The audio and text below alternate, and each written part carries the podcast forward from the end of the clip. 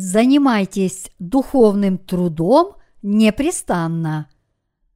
Ефесянам, глава три, стихи первый, двадцать первый. Для сего-то я, Павел, сделался узником Иисуса Христа за вас, язычников. Как вы слышали о домостроительстве благодати Божией, данной мне для вас, потому что мне через откровение возвещена тайна, о чем я и выше писал кратко, то вы, читая, можете усмотреть мое разумение тайны Христовой, которая не была возвещена прежним поколениям сынов человеческих, как ныне открыто святым апостолам Его и пророкам Духом Святым, чтобы и язычникам быть сонаследниками, составляющими одно тело, и сопричастниками обетования Его во Христе Иисусе посредством благовествования, которого служителем сделался я по дару благодати Божией, данной мне действием силы Его. Мне, наименьшему из всех святых, дана благодать сия благовествовать язычникам неисследимое богатство Христово и открыть всем, в чем состоит домостроительство тайны, сокрывавшейся от вечности в Боге, создавшем все Иисусом Христом, дабы ныне соделалось известною через Церковь начальствам и властям на небесах многоразличная премудрость Божия по предвечному определению, которое Он исполнил во Христе Иисусе, Господе нашим, в котором мы имеем дерзновение и надежный доступ через веру в Него. Посему прошу вас не унывать при моих ради вас скорбях, которые суть ваша слава. Для сего преклоняю колени мои пред Отцом Господа нашего Иисуса Христа, от которого именуется всякое Отечество на небесах и на земле, да даст вам по богатству славы своей крепко утвердиться Духом Его во внутреннем человеке, верою вселиться Христу в сердца ваши, чтобы вы, укорененные и утвержденные в любви, могли постигнуть со всеми святыми, что широта и долгота, и глубина и высота, и уразуметь превосходящую разумение любовь Христову, дабы вам исполниться всею полнотою Божиею, а тому, кто действующую в нас силою может сделать несравненно больше всего, чего мы просим или о чем помышляем, тому слава в Церкви во Христе Иисусе во все роды от века до века. Аминь. Если мы посмотрим на то, что пишет апостол Павел в своем послании к святым в Эфесе, то увидим, что Бог Отец наш избавил нас от всех грехов мира и спас нас от погибели через Иисуса Христа и Его Евангелие воды и духа. Здесь апостол Павел свидетельствует, что Бог принял всех нас, спасенных в Иисусе Христе, как своих детей, и даровал нам вечную жизнь. В сегодняшнем отрывке из Священного Писания апостол Павел проповедует о том, что спасение было нам даровано Богом по Его провидению, то есть он свидетельствует о глубине Божьего провидения. Поэтому мы видим доказательство того, что Бог Отец спас нас, людей, от всех наших грехов с помощью Сына Своего Иисуса Христа. И поэтому мы можем познать истину о спасении. Хотя Слово Божье в равной степени применимо к каждому человеку, оно проповедуется именно через Божью Церковь. В ветхозаветную эпоху Бог открывал свое Слово через пророков, тогда как в новозаветные времена Бог являл свое Слово через апостолов Иисуса Христа.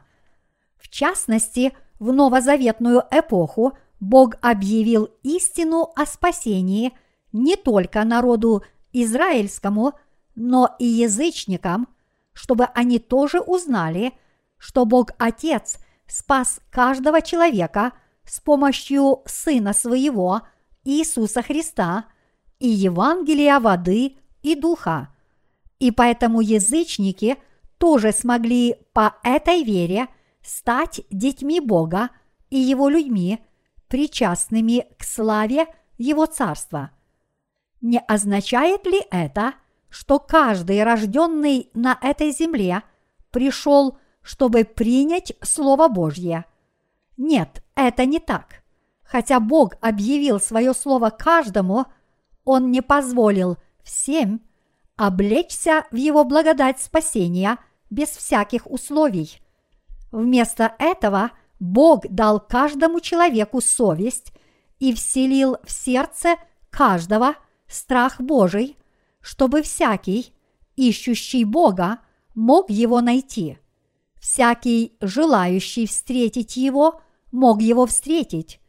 А всякий, желающий познать самого себя, смог узнать, что он является безнадежным грешником, которому уготован ад. Иными словами, Бог дал всем людям возможность узнать, что они являются объектами Его любви и должны обрести у Него спасение. Бог встретился с теми, кто искренне Его искал. Позвольте мне привести вам конкретный пример. Если мы обратимся к Деяниям, глава восьмая, стихи двадцать шестой сороковой, то увидим, как Филипп проповедует Евангелие эфиопскому евнуху. Евнух только что начал долгий обратный путь в свою страну после того, как посетил Иерусалим, чтобы поклониться Богу, и по дороге читал Писания в своей колеснице.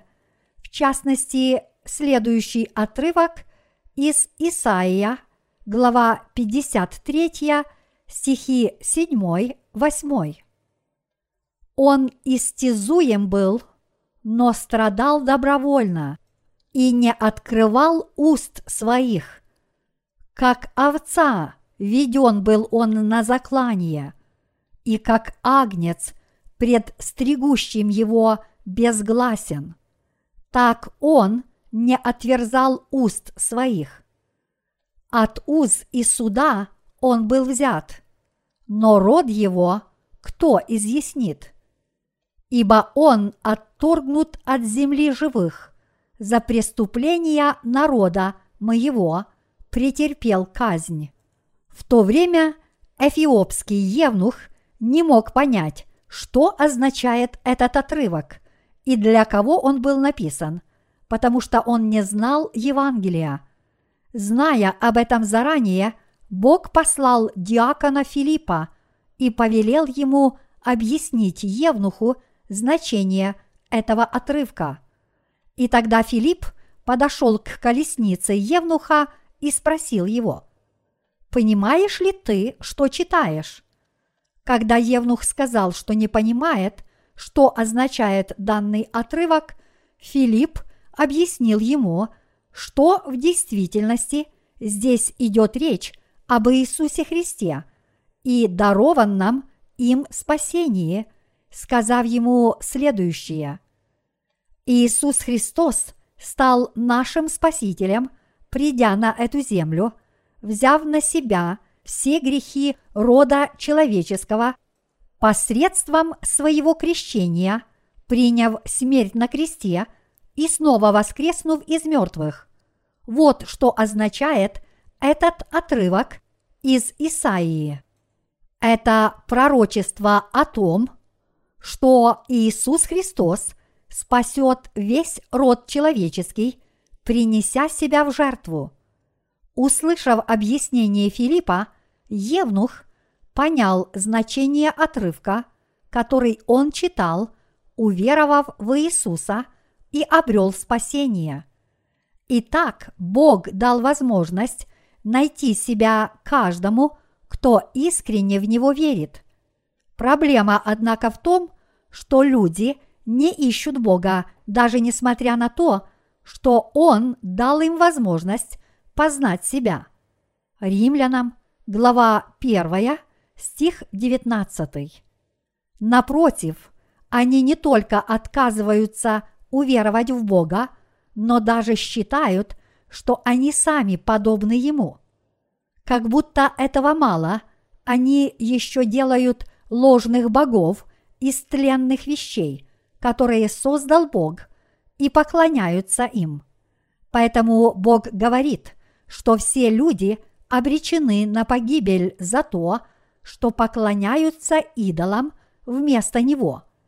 И более того, с самого рождения каждый человек унаследовал грехи Адама, праотца рода человеческого, и поэтому все люди являются грешниками и нуждаются в благодати спасения, которую дарует Сын Божий Иисус Христос. В нынешнюю новозаветную эпоху мы становимся Божьими детьми, если познаем слово истины и веруем, что Бог Отец спас нас от всех грехов через Иисуса Христа. Иными словами, Бог даровал Евангелие воды и духа через свою рожденную свыше церковь в нынешнюю эпоху Нового Завета. Итак, поскольку апостол Павел проповедовал Евангелие воды и духа в эпоху ранней церкви, те, кто слышали это Евангелие и верили в него, спасались, чтобы сформировать церковь Бога и стать гражданами Его Царства. В то время Евангелие воды и духа проповедовал не только апостол Павел. Его сотрудники тоже проповедовали Евангелие вместе с ним. Бог поставил много апостолов и евангелистов, повелев им проповедовать, что Он так возлюбил людей, что спас их с помощью Своего Сына и избавил их от всех грехов, гибели и ада. Но Бог сообщил эту истину только тем, кто Его искал. Бог позволил обрести спасение, получить вечную жизнь и принять Иисуса Христа в свое сердце только тем, кто уверовал в это Евангелие, проповедуемое Его служителями. Апостол Павел засвидетельствовал, что он сам был тоже спасен, потому что Бог Отец спас род человеческий от всех его грехов через Иисуса Христа. Павел был заключен в темницу как преступник за свидетельство о Евангелии воды и духа и даже казнен. Он был брошен в темницу только за проповедование этой евангельской истины о воде и духе. Однако, несмотря на это, Павел был так благодарен Богу, что свидетельствовал: «Мне, наименьшему из всех святых, дана благодать сия, благовествовать язычникам неисследимое богатство Христова». Ефесянам, глава третья, стих восьмой.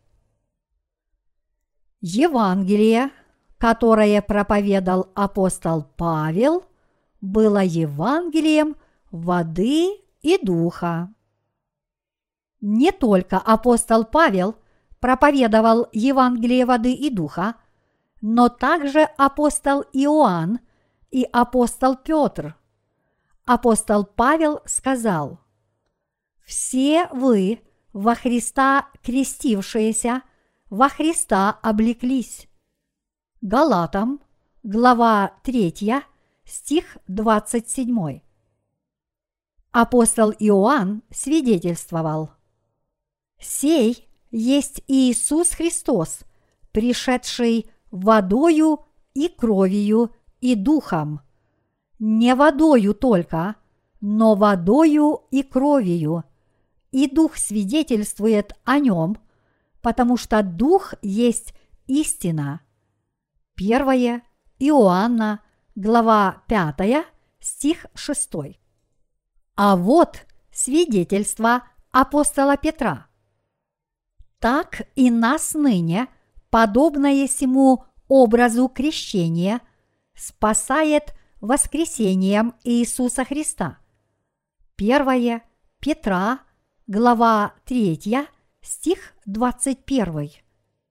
Все эти отрывки ясно показывают, что Евангелие, которое все апостолы проповедовали в начале эпохи ранней церкви, было Евангелием воды и духа. Еще прежде создания мира Бог задумал спасти нас, людей, от всех наших грехов с помощью своего Сына. И Бог захотел спасти нас согласно своему замыслу, послав на эту землю Иисуса Христа. Все это объясняется в Евангелии воды и духа. Это Евангелие показывает план спасения, составленный самим Богом, Творцом всего, как и написано в Ефесянам, глава третья, стих девятый. «И открыть всем, в чем состоит домостроительство тайны, сокрывавшейся от вечности в Боге, создавшим все Иисусом Христом». Подобно апостолу Павлу, мы теперь открываем Евангелие воды и духа всему миру. Подобно апостолу Павлу, мы тоже свидетельствуем о Евангелии воды и духа. Евангелие воды и духа, которое мы теперь проповедуем, это великая тайна спасения, которое Бог задумал еще прежде создания мира и исполнил в Иисусе Христе. Поскольку мы веруем в Евангелие воды и духа, мы должны знать и верить, что это Евангелие содержит великий Божий план спасения всех нас, людей. Именно по вере в этот план спасения, составленный в Иисусе Христе, мы смело и без колебаний можем предстать перед Богом. Все люди могут прийти к Богу без всякого стыда, только получив прощение грехов по вере в Евангелие воды и духа. Хотя в этом мире много религий, объектом их веры не является Бог. Все эти религии – это обожествление каких-либо творений и поклонение им. Единственная истинная вера – это вера в дарованное Богом Евангелие воды и духа. Перед Богом могут предстать только те, кто всем сердцем верят в Евангелие воды и духа, посредством которого Иисус Христос спас всех людей. В противоположность этому, те, кто ныне исповедуют религиозные учения этого мира, никогда не смогут постичь Божью праведность. Слово Божье, которое апостол Павел проповедует в сегодняшнем отрывке из Писания, это слово, которое все мы обязательно должны понять и принять с верой. Апостол Павел хотел, чтобы все мы поняли это слово, уверовали в глубину и широту воли Божьей и приняли Христа в свои сердца. Столь искреннее желание апостола Павла должным образом выражено в Ефесянам, глава третья, стих семнадцатый. «Верою вселиться Христу в сердца ваши, чтобы вы, укорененные и утвержденные в любви, как Иисус Христос вселяется в наши сердца». Это возможно только по вере в праведность Божью. Наш Господь спас нас, когда взял на себя все грехи рода человеческого, приняв крещение от Иоанна Крестителя, умерев на кресте и воскреснув из мертвых. Именно по вере в эту истину все мы можем принять Господа в свои сердца. Иными словами, мы с вами должны получить прощение грехов, по вере в то, что наш Господь изгладил все наши грехи. И вот как мы можем принять Иисуса Христа, чтобы Он пребывал в наших очищенных сердцах. Поистине, эта наша вера позволяет Иисусу пребывать в наших сердцах. Именно через Сына Своего, Иисуса Христа, Бог Отец совершил свое дело спасения.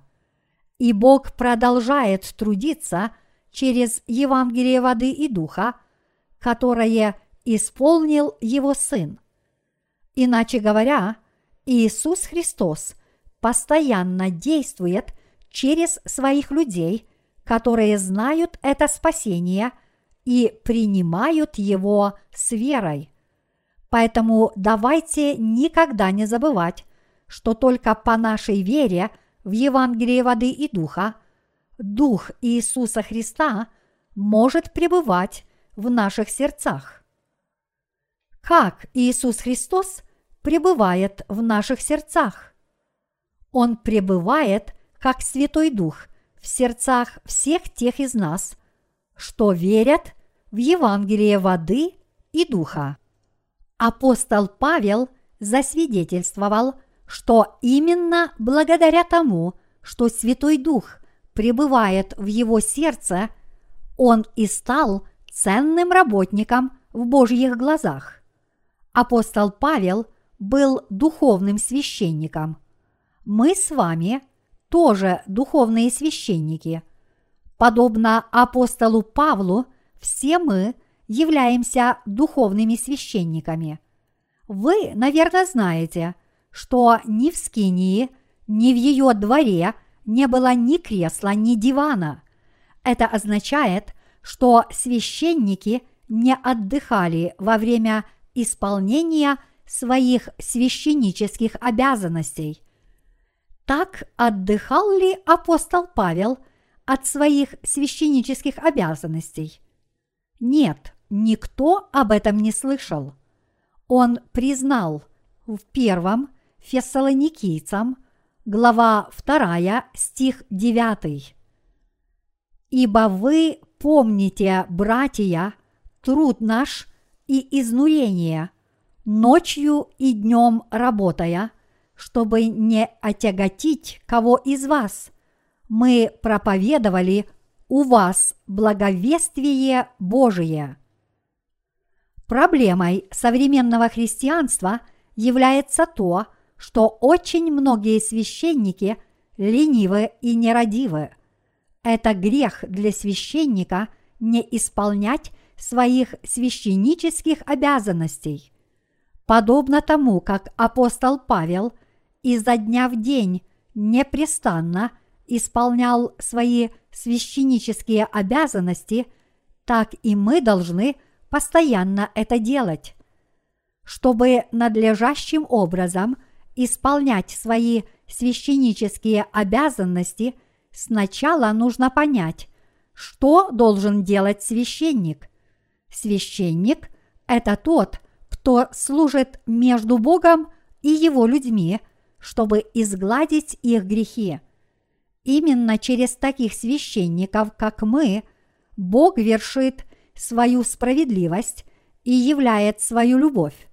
А поскольку мы, как священники, проповедуем Евангелие воды и духа, грешники спасаются от своих грехов, предавая их Агнцу Божьему путем возложения рук, то есть через крещение Иисуса Христа.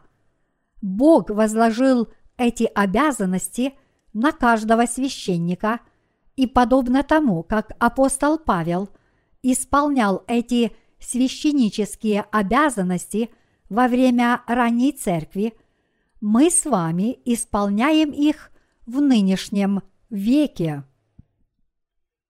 Каждый священник должен исполнять свои обязанности. Мы с вами стали духовными священниками в Божьих глазах. Подобные священники могут омывать людей от преступлений этого мира. В особенности они могут отпускать преступления тех людей, которых обманули лжепророки. Роль священников состоит в отпущении людских грехов через праведную жертву и в явлении Божьей любви к людям. Но это еще не вся роль священников. Они также должны играть роль пророков. Поэтому ни один священник не может утверждать, что исполняет все свои обязанности, только указывая другим людям на их грехи.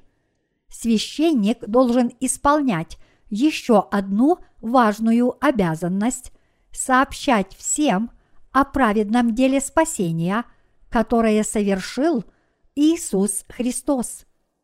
Иисус Христос первым исполнял эти священнические обязанности. Давайте посмотрим, что сделал для нас Иисус. Прежде всего, Он сыграл роль пророка, который должен был прийти. Он научил нас основополагающим началам, объяснив нам, какие все мы грешники перед Богом, куда идет каждый грешник и во что все мы должны верить, чтобы получить прощение грехов. Вот почему сам Иисус понес все наши грехи на своем теле, приняв крещение от Иоанна Крестителя. Затем Он отдал свое тело и принес себя в жертву умилостивления за наши грехи, таким образом вселив в наши сердца Божью любовь. Другими словами, посредством Евангелия воды и духа Иисус дал возможность нам спастись от всех наших грехов, стать Божьими детьми и обрести вечную жизнь. И благодаря жертве Иисуса Христа все мы познали и приняли с верой праведность Бога и Его любовь. Священник – это тот, кто служит Богу и людям одновременно. Одной из его священнических обязанностей является спасение людей от греха. Священник не только указывает людям на их грехи, но он также должен спасать людей, умирающих за свои грехи. Вот почему Бог назначил нас с вами на священство, чтобы мы могли исполнять работу по спасению душ. И вот почему мы с вами должны пожертвовать себя Богу, как Его священники, и исполнять наши священнические обязанности. Будучи людьми, которые стали современными священниками, мы должны неустанно трудиться, чтобы спасти всех людей от греха, осуждения и погибели. Каждый священник должен посвятить все свое тело и сердце Богу, чтобы исполнять свои священнические обязанности. Все, что вы должны сделать, как священник, это смело пожертвовать себя Богу, ведь вы посвящаете себя праведному делу. Каждый священник служит Богу, посвятив себя его праведному делу. Священство – это принесение себя в жертву Богу, чтобы служить Ему, и каждый священник должен посвятить себя Божьему праведному делу. Мы с вами получили прощение грехов по вере в Евангелие воды и духа. Какова же наша роль в этом мире? Как сказано выше, мы являемся священниками нынешнего века. Никто из нас никогда не должен отдыхать от исполнения своих священнических обязанностей. Вместо этого мы с вами должны постараться стать верными священниками в нынешнем веке и в наше время и надлежащим образом исполнять свои священнические обязанности. Чтобы надлежащим образом исполнять свои священнические обязанности, мы никогда не должны служить нечестию этого мира. В конце концов, посвятить себя не какому-то нечестивому делу, а распространению Евангелия, чтобы спасти души других людей, значит по-настоящему исполнять свои священнические обязанности. Если мы с вами действительно хотим делать угодное Богу, мы должны служить Евангелию воды и духа. Служить чему-либо другому – это халатное отношение к своим обязанностям. Все мы должны иметь ясное представление о том, ради чего мы живем. Наша достойная жизнь веры зависит от того, знаем ли мы и принимаем ли с верой Евангелие воды и духа и служим ли ему. Иными словами, наше священство не зависит от наших больших мирских познаний. Оно зависит только от того, верим ли мы в дарованное Богом Евангелие воды и духа и делаем ли то, что надлежит. Люди, которые зарабатывают себе на жизнь своими мирскими знаниями, это либо школьные учителя, либо профессора университетов. Преподавать студентам и делиться с ними своими знаниями – это работа профессора. Единственная обязанность профессора перед его студентами состоит в том, чтобы эффективно преподавать им назначенный учебный курс, потому что своей профессией они только зарабатывают себе на жизнь. В противоположность этому, те, кому было вверено духовное священство, не могут позволить себе ограничить исполнение своих обязанностей одним только преподаванием. Каждый священник должен преданно исполнять свои обязанности так же, как Иисус Христос преданно совершил все свое дело спасения, понеся на своем теле все наши грехи посредством своего крещения, будучи распятым насмерть и снова воскреснув из мертвых.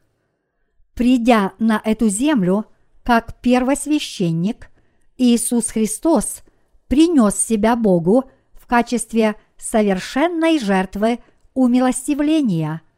И вот почему весь род человеческий может теперь получить прощение грехов и войти в Царство Божье, уверовав в Евангелие воды и духа. Иисус – это небесный первосвященник, и подобно тому, как апостол Павел является небесным первосвященником, мы с вами тоже небесные первосвященники. Вот почему мы с вами должны пожертвовать себя Божьему делу. Я не знаю, кем вы меня считаете, но я тоже Божий священник, преданно служащий Господу. И подобно мне, вы тоже отдали все свое тело и сердце Господнему Евангелию воды и духа, чтобы поддержать это служение.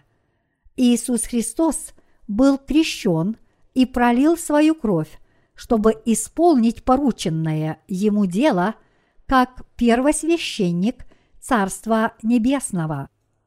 Как священники на этой земле, идущие по его стопам, мы с вами тоже ежедневно приносим свои тела Богу в качестве живой жертвы.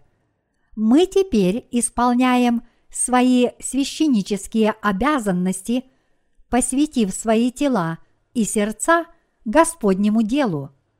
Нет ли здесь случайно кого-либо, кто оставил свое священство? И нет ли здесь кого-либо, кто хочет бросить свою священническую работу, которую он доныне выполнял? Если мы обратимся к Библии, то прочитаем о дне субботнем, а также о субботних годах. Народ израильский отдыхал в субботний день и в субботний год. Участок земли обрабатывали шесть лет, но на седьмой год этому полю давали отдохнуть. Следуя этой практике, многие пасторы, служащие в этом мире, придают большое значение своим субботним годам. Когда наступает седьмой год с того времени, как пастор начал служить в одной и той же церкви, он обычно просит дать ему субботний год, чтобы отдохнуть и набраться духовных сил. Тогда его церковь удовлетворяет его желание и продолжает платить ему зарплату, чтобы он мог целый год отдыхать. Подобные пасторы отдыхают, потому что рассматривают свое служение всего лишь как мирскую профессию. Нам, верующим в Евангелие воды и духа, никогда нельзя отдыхать от исполнения своих священнических обязанностей. Если бы мы в течение года отдыхали от исполнения своих священнических обязанностей, из-за этого погибли бы многие люди. Конечно, это правда, что все мы хотим дать немного отдыха своим усталым телам, но мы не можем позволить себе делать перерывы, потому что это приведет к гибели многих людей. Поэтому каждый священник должен и впредь непрестанно проповедовать Евангелие воды и духа день за днем, месяц за месяцем и год за годом. Все мы должны раз за разом жертвовать себя Богу. Подобная жизнь – это наше священническое призвание. Если верующий в Евангелие воды и духа не выполняет свою священническую работу, он неизбежно начнет творить нечестие. Мы знаем Евангелие воды и духа и верим в него. Мы знаем, что Бог наш Отец, а Иисус наш Спаситель, и мы также знаем Божью Церковь. Однако, несмотря на это, если бы мы не посвятили свои сердца служению Божьей праведности, что бы было со всеми этими грешниками в этом мире? Все они, несомненно, погибли бы.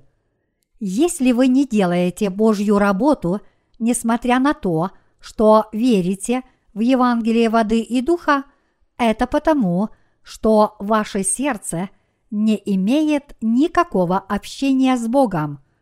И если ваше сердце не предано этому важному делу Божьему, вы собьетесь с пути и в конце концов погибнете. Неужели вас не волнует, проповедуется Божье Евангелие или нет? Сколько людей посещает веб-сайт «Миссии Новая Жизнь» и как идет наше евангельское служение? Каждый духовный священник должен принести в жертву Богу свою веру. Только тогда он сможет общаться с Богом и исполнять свои священнические обязанности. Апостол Павел в сегодняшнем отрывке из Писания желает нам верою вселиться Христу в сердца ваши. Ефесянам, глава третья, стих семнадцатый. И если мы действительно хотим, чтобы Христос действовал в наших сердцах, мы должны повиноваться Его воле. Чтобы это делать, мы сначала должны осознать себя священниками и посвятить себя делу, угодному Христу. Проблема, однако, в том, что мы часто подвергаемся искушению оставить наше священство. Если ваше сердце больше не предано вашим священническим обязанностям, значит, вы далеко отстранились от Христа, и поэтому, даже если вы пытаетесь исполнять Божью работу, вам для этого приходится прилагать огромные телесные и духовные усилия, а это рано или поздно закончится тем, что вы откажетесь от священства. Это может произойти с каждым из вас. Если ваши мысли блуждают, вы можете отказаться от исполнения ваших священнических обязанностей. Я сам тоже хотел бы отдохнуть хотя бы несколько дней. Когда я чувствую себя очень усталым, я сам хочу несколько дней отдохнуть, чтобы меня никто не беспокоил. Что будет с этим миром, если мы перестанем трудиться на служении праведности Божьей? Если мы, верующие в Евангелие воды и духа, ничего не делаем, а только праздно отдыхаем, то у грешников этого мира не только нет никакой надежды, но и мы сами ничего от этого не приобретем. Это приведет к тому, что мы прекратим думать о Христе и станем еще более обеспокоенными и усталыми. Наши сердца будут испытывать беспокойство, а наши тела заболеют без всякой причины.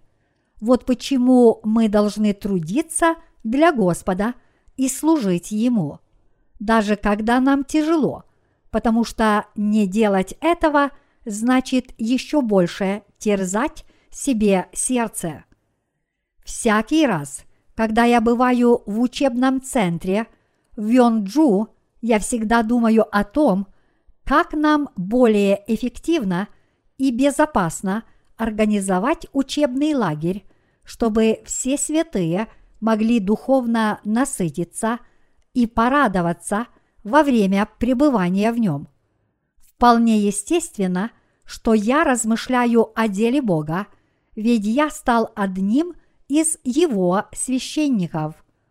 Коль скоро все мы стали духовными священниками, то не проходит ни минуты, чтобы мы не думали о Божьей работе. Потому что размышление о Божьей работе – это уже служение Богу. Как и апостол Павел сказал, что все, что мы делаем, едим мы или пьем, мы делаем во славу Божью. Поэтому все мы, верующие в Евангелие воды и духа, должны трудиться для Бога каждую минуту и каждую секунду. Нам сейчас следует принести себя в жертву Богу, чтобы исполнять Его праведную работу.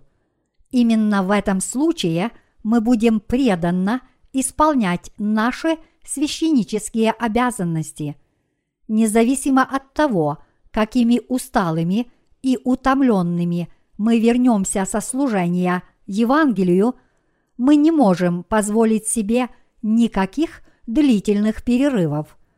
Это потому, что даже если мы будем отдыхать всего несколько дней, наши чувства к Богу сильно охладеют. Если сердце священника начнет приближаться к миру, оно быстро отдалится от Бога.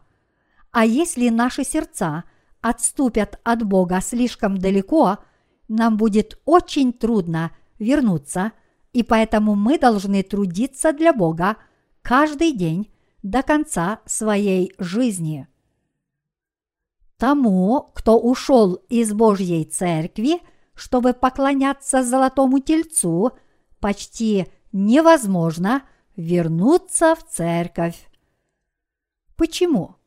Потому что если священник допустит, чтобы его сердце пленилось миром, он не сможет вернуться в Божьи руки, даже если захочет.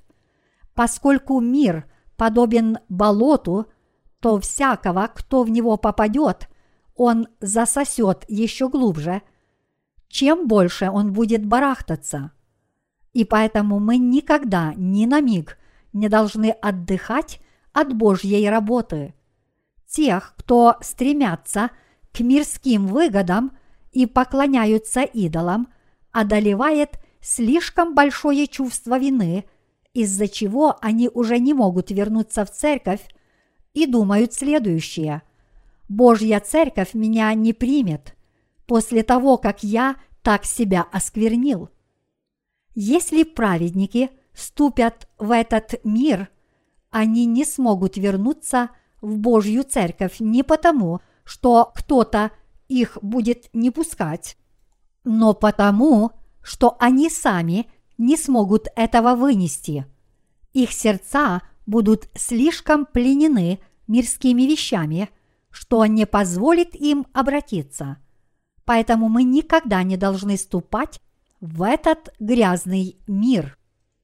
Ныне мы проповедуем Евангелие воды и духа по всему миру с тем же искренним желанием, которое было у апостола Павла к людям его времени, когда он сказал: «Верою вселится Христу в сердца наши».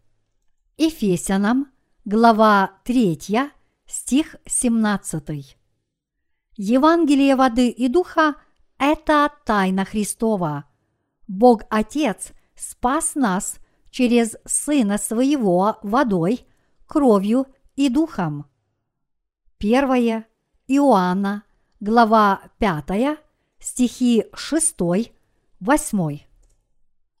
Иисус Христос взял на себя все наши грехи, приняв крещение от Иоанна Крестителя, и спас нас, будучи распятым насмерть и воскреснув из мертвых.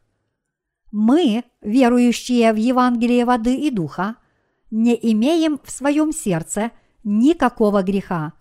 Господь спас нас от всех наших грехов этой истиной о воде и духе, и мы стали Его детьми по вере в эту истину. Так разве мы могли бы отдать свои сердца мирским вещам вместо Божьей работы? Если среди нас есть тот, кто отдает себя мирским вещам, Бог, вне всякого сомнения, назовет его нечестивым.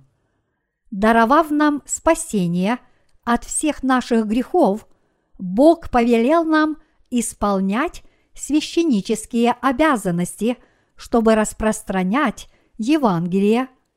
Что скажет Бог, если мы, вопреки Его воле, будем служить не Его делу, а чему-нибудь другому? Бог осудит нас за злое сердце и поклонение идолам. Если это произойдет, мы не сможем примириться с Богом и поэтому наши сердца не найдут мира. Тогда Богу будет с нами тяжело, потому что мы будем чувствовать себя перед Ним неловко. Из-за того, что мы не сможем соединиться с Богом, чтобы пребывать с Ним в единодушии, наши отношения с Ним будут трудными для нас обоих. А поскольку наши отношения с Богом будут трудными, у нас на сердце тоже будет неспокойно. И более того, мы лишимся духовной мудрости, которой мы теперь обладаем, и в результате станем духовно неполноценными людьми, неспособными делать ничего, кроме того, как просто оставаться в Божьей церкви. Мудрость приходит от Бога. Если человек верен Богу, Он дает ему небесную мудрость. Притчи, глава девятая, стих десятый. Псалом сто десятый, стих десятый. Духовно мудрые люди способны распознать духовно неполноценных. Духовно мудрые люди также способны противостоять всем вызовам, которые им бросает этот мир. Это потому, что Бог их учит всему. Это потому, что они обладают дарованной Богом мудростью. И поэтому все мы обязательно должны пребывать в мире с Богом. Мы должны всегда пребывать в согласии с Богом.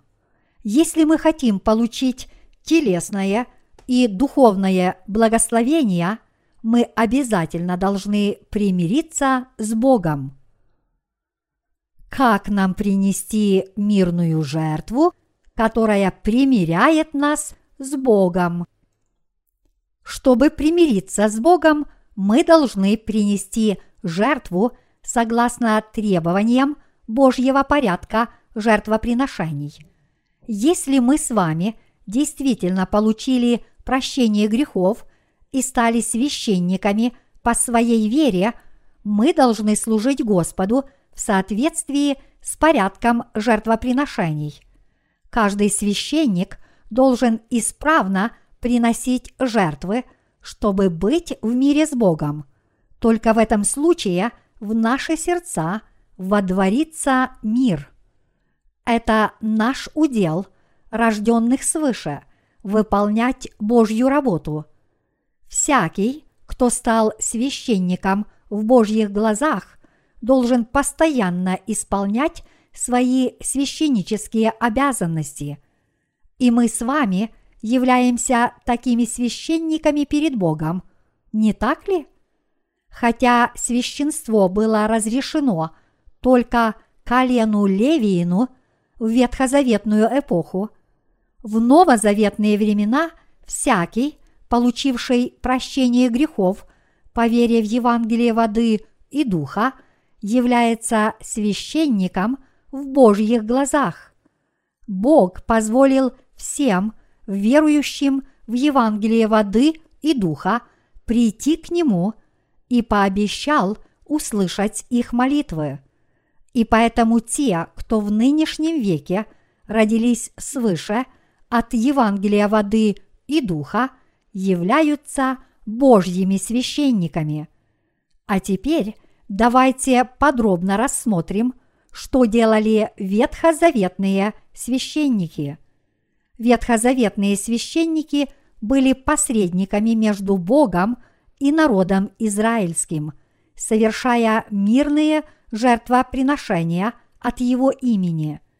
Когда израильтяне приносили жертвенное животное в качестве искупления за свои грехи, они передавали свои грехи этому животному, возлагая руки ему на голову и сцеживая его кровь. Потом священники приносили за них жертвы, помазывая рога жертвенника всесожжений кровью жертвенного животного и сжигая его жир. Левит, глава третья, стихи первый-пятый. Это была жертва, которой хотел Бог от народа израильского, и поэтому священники приносили ее от имени израильтян. Если бы священники делали перерыв хотя бы на один день, это вызвало бы волнение среди израильтян, потому что они не смогли бы получать прощение грехов. Поэтому священники должны были исполнять свои обязанности, не теряя ни дня. В нынешнем веке эти священнические обязанности исполняем мы. Апостол Павел сказал в сегодняшнем отрывке из Писания: «Мне, наименьшему из всех святых, дана благодать сия, благовествовать язычникам неисследимое богатство Христова». Ефесянам, глава третья, стих восьмой. Та же благодать была дана и нам с вами. Как апостол Павел выполнял эту работу Божью, так и мы должны делать то же самое дело, ибо мы с вами священники Божьи. первое Петра, глава вторая, стих пятый. Если мы не сможем служить Богу, даже несмотря на то, что мы в нынешнем веке стали Его священниками, мы в своем сердце будем чувствовать себя такими жалкими, что наша жизнь будет для нас невыносимой, а наши сердца будут нечисты. Даже в этот миг мы преданно трудимся для Господа, чтобы благовествовать всему миру. И мы будем продолжать этот труд до того дня, когда Господь вернется, что бы кто ни говорил. Всякий раз, когда мы проповедуем Слово Божье, мы проповедуем только Евангелие воды и духа. Мы с вами приносим себя в жертву Богу, чтобы служить Евангелию воды и духа и распространять его. Поистине, каждый священник должен всецело посвятить себя делу отпущения людских грехов, и только тогда он сам сможет жить праведной духовной жизнью. Исполняя свои священнические обязанности, мы ничего не достигнем, если будем проповедовать Евангелие только устами. Мы должны истинно пожертвовать себя евангельскому служению и всецело посвятить себя ему. Вот почему мы издаем наши евангельские книги вместе с Богом. Одни из нас работают, чтобы обеспечить это дело материально, в то время как другие усердно трудятся, чтобы подготовить рукопись. Одни из нас используют эти материальные пожертвования, чтобы издать готовую рукопись. Другие работают над нашим веб-сайтом, чтобы обеспечить возможность заказа книг из каждой страны. А третьи занимаются распространением наших книг среди людских душ по всему миру. В результате этих совместных усилий многие люди имеют возможность прочитать наши евангельские книги и получить прощение грехов, уверовав в Евангелие воды и духа. Конечно, даже если люди получат и прочитают наши евангельские книги, тот, кто не уверует в Евангелие, не получит прощения грехов. Но, тем не менее, мы с вами сообща проповедуем Евангелие воды и духа через литературное служение, призывая каждую заблудшую душу получить прощение грехов. Подобно тому, как Господь принес в жертву свое тело, чтобы заплатить за наши грехи, так и мы должны принести в жертву свои тела, чтобы привести к спасению всех других людей. Короче говоря, поскольку мы стали священниками, мы должны жертвовать собой, чтобы спасти других. Господь поручил это дело нам с вами так же, как Он поручил его апостолу Павлу. И поэтому мы никогда не должны забывать, что мы стали духовными священниками, и мы действительно должны исполнять священнические обязанности в своей повседневной жизни. В нынешнем веке и в наше время только мы с вами, рожденные свыше через Евангелие воды и духа, являемся истинными священниками. Поэтому давайте никогда этого не забывать. И давайте все мы принесем себя в жертву Господу и будем жить, как Его верные служители, до последнего вздоха.